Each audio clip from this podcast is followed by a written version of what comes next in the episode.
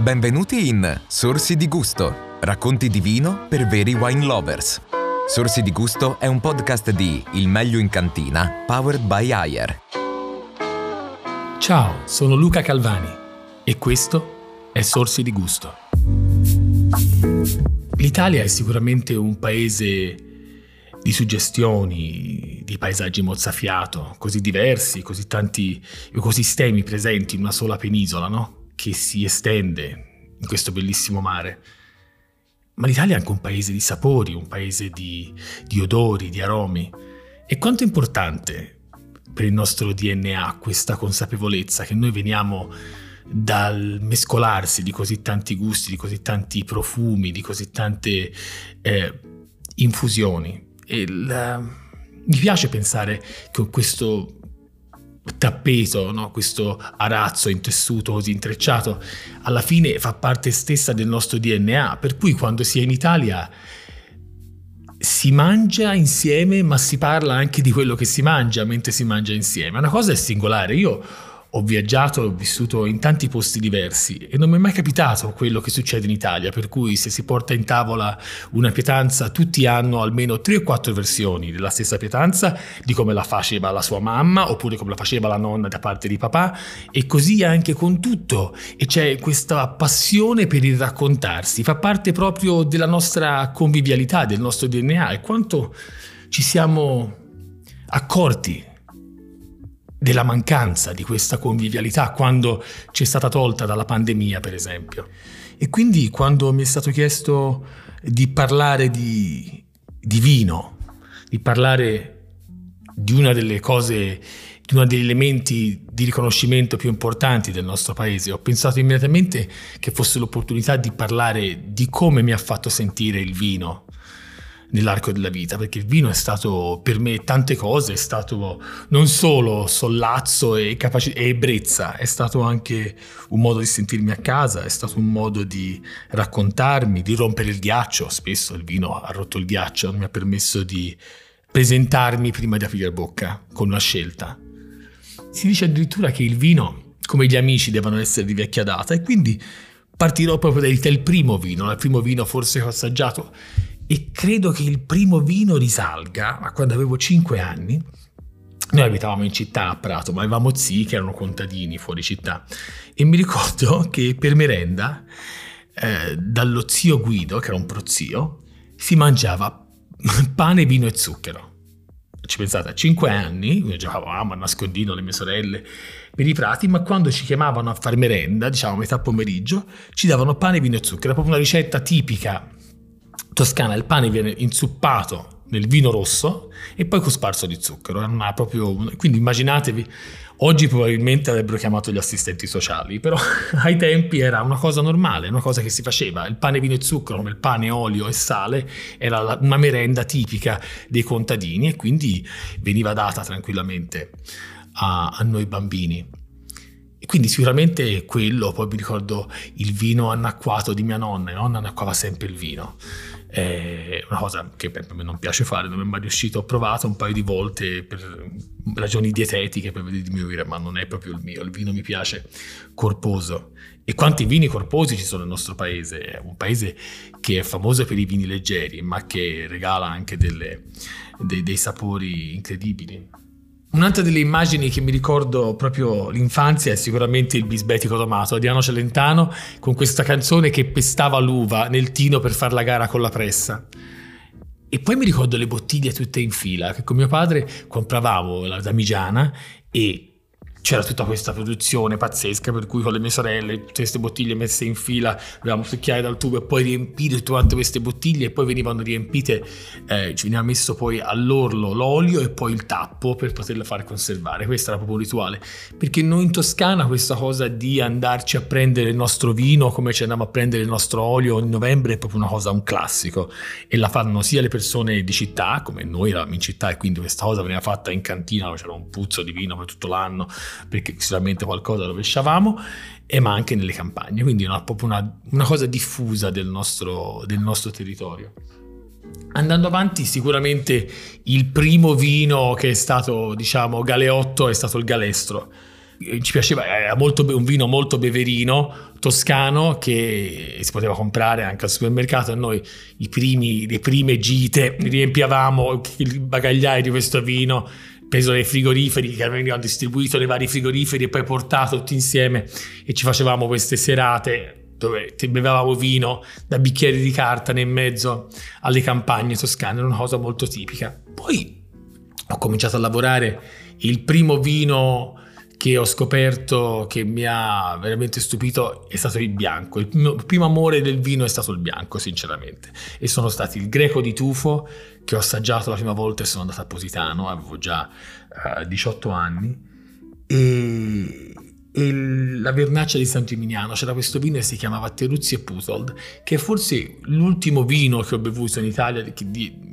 di elezione, che poi ho ritrovato a New York. E immaginatevi, io a diciotto anni a, a New York, al Tremelli, che era questo ristorante, nel novantatré, che era in un vecchio garage, una vecchia fire station, penso che fosse una vecchia uh, rimessa dei pompieri, era completamente tutto di mattoni nero, con tutte le bottiglie al lato, c'era questo soppalco con questi tavoli sopra, solo illuminati da dei faretti, era una cosa incredibile, tutto a lume di candela. Vi parlo del novantatré, attenzione, vi parlo di un pur... qui rivelo un po' la metà.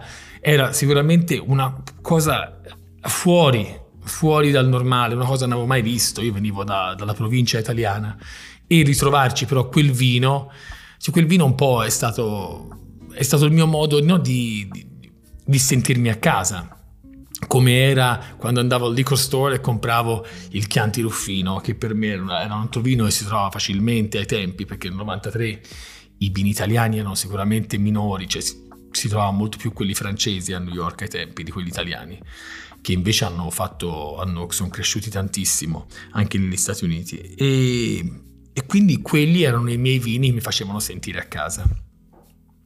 Andiamo un po' avanti, muoviamoci a California.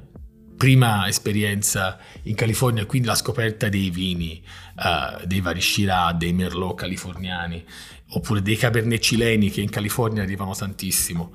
E poi la prima visita, insomma, a, a, a, al nord della California, a vedere i vigneti, che sono, è una piccola Toscana, una grande Toscana che si ripete.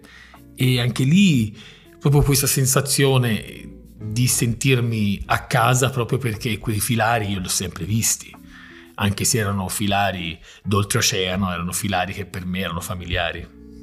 Sicuramente c'è tanto da dire dei vini, sono quei vini che hanno una pesantezza, un peso specifico, che meritano di essere menzionati, perché sono dei vini che mi sono arrivati più tardi, che ho scoperto più tardi, quando ero più grande, forse più pronto anche a apprezzarli. Durante un programma che facevo per il canale Leonardo mi sono trovato in Valpolicella a scoprire, a raccontare questa, questa diciamo dimora, dimora diciamo un re de charme gestito dalla famiglia Allegrini, che hanno diverse cantine nella zona, e quindi ho conosciuto l'amarone e il vino di ripasso. Quella è sicuramente è un mondo molto diverso da quello toscano, eh, fatto di anche rituali molto diversi intorno al vino, ma allo stesso tempo affascinanti, e mi hanno eh, mi ricorderò sempre queste colline della Valpolicella, e sono molto diverse da quella toscana, ma hanno una, hanno una luce tutta particolare, come le ville palladiane. Penso che tutto faccia parte del sapore di un vino, quando uno l'ha visto il posto.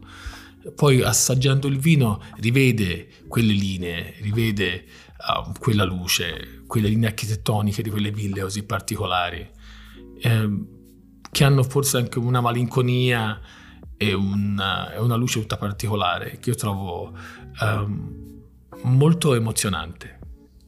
Andando a sud, parlando sempre di vini complessi, però non si può non nominare il Primitivo. Il Primitivo di Manduria è un vino che ho conosciuto in una situazione assolutamente assurda, perché mi sono trovato all'improvviso catapultato in questo set.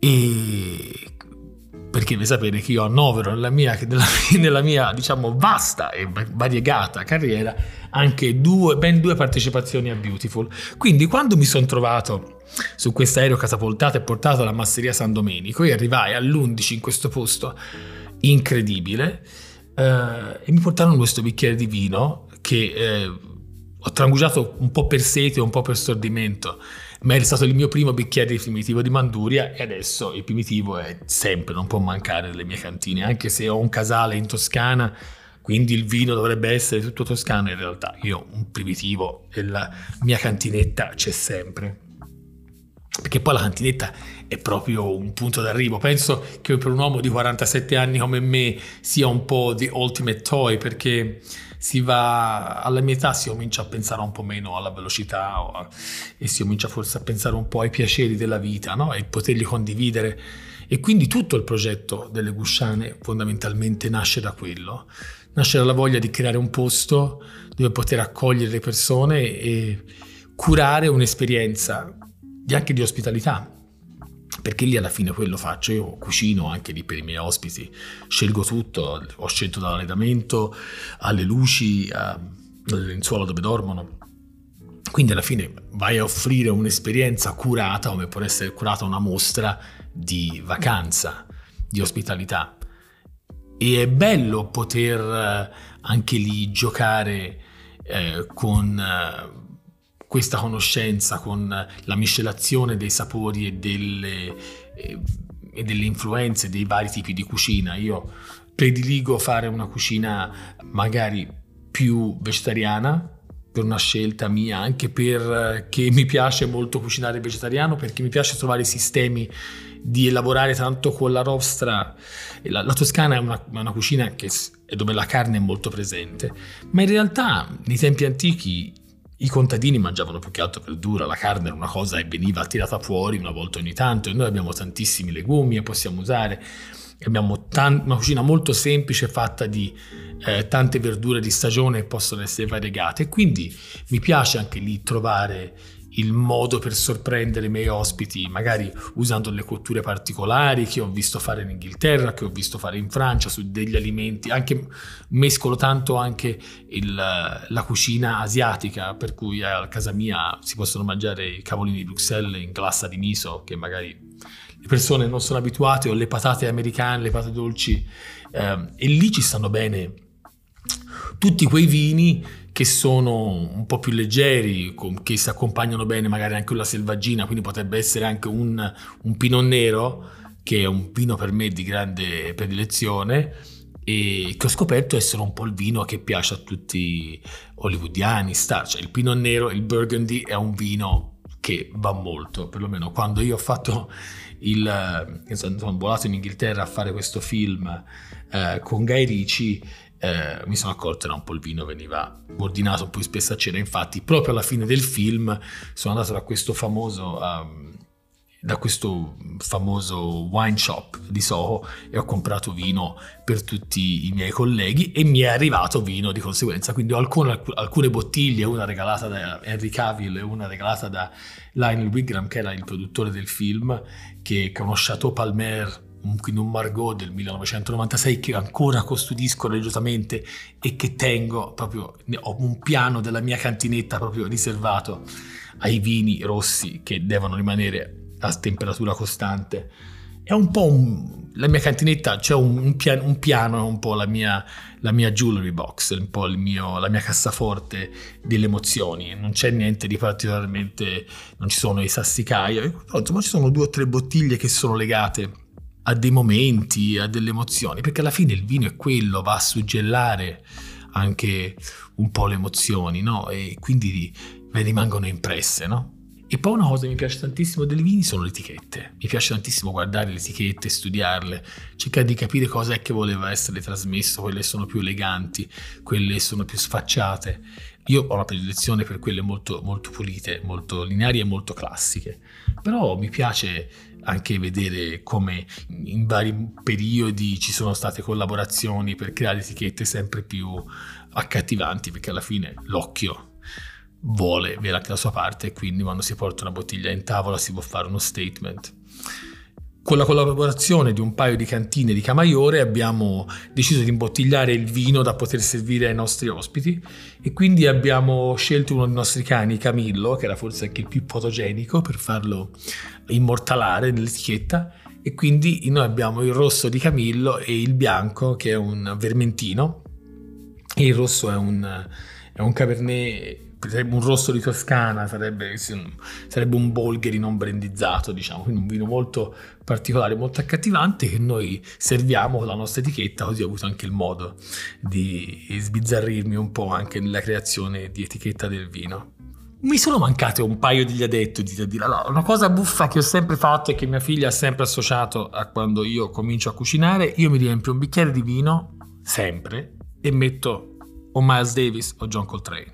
Questa è la musica che aleggia sempre quando io cucino, e quando io cucino ho sempre bisogno di un bicchiere di vino. Adesso ci sono anche prove sul mio Instagram a riguardo, cioè che quando io sono in, sto cucinando non mi dovete parlare, almeno che non mi portiate un bicchiere di vino o mi chiedate se vi dovete riempire il vino. Queste sono le cose che mi potete chiedere quando io sono con i coltelli in mano in cucina. Ecco, questa è una cosa fondamentale. Ah, bene, direi che per oggi è tutto. Spero che vi sia piaciuto ascoltare un po' delle mie lucubrazioni e della mia timeline nel mondo del vino. È stato veramente un piacere raccontarmi a voi oggi e vi aspetto alle Gusciane con un po' di jazz e un sorso di gusto. Sorsi di Gusto è un podcast di Il Meglio in Cantina, powered by Ayer.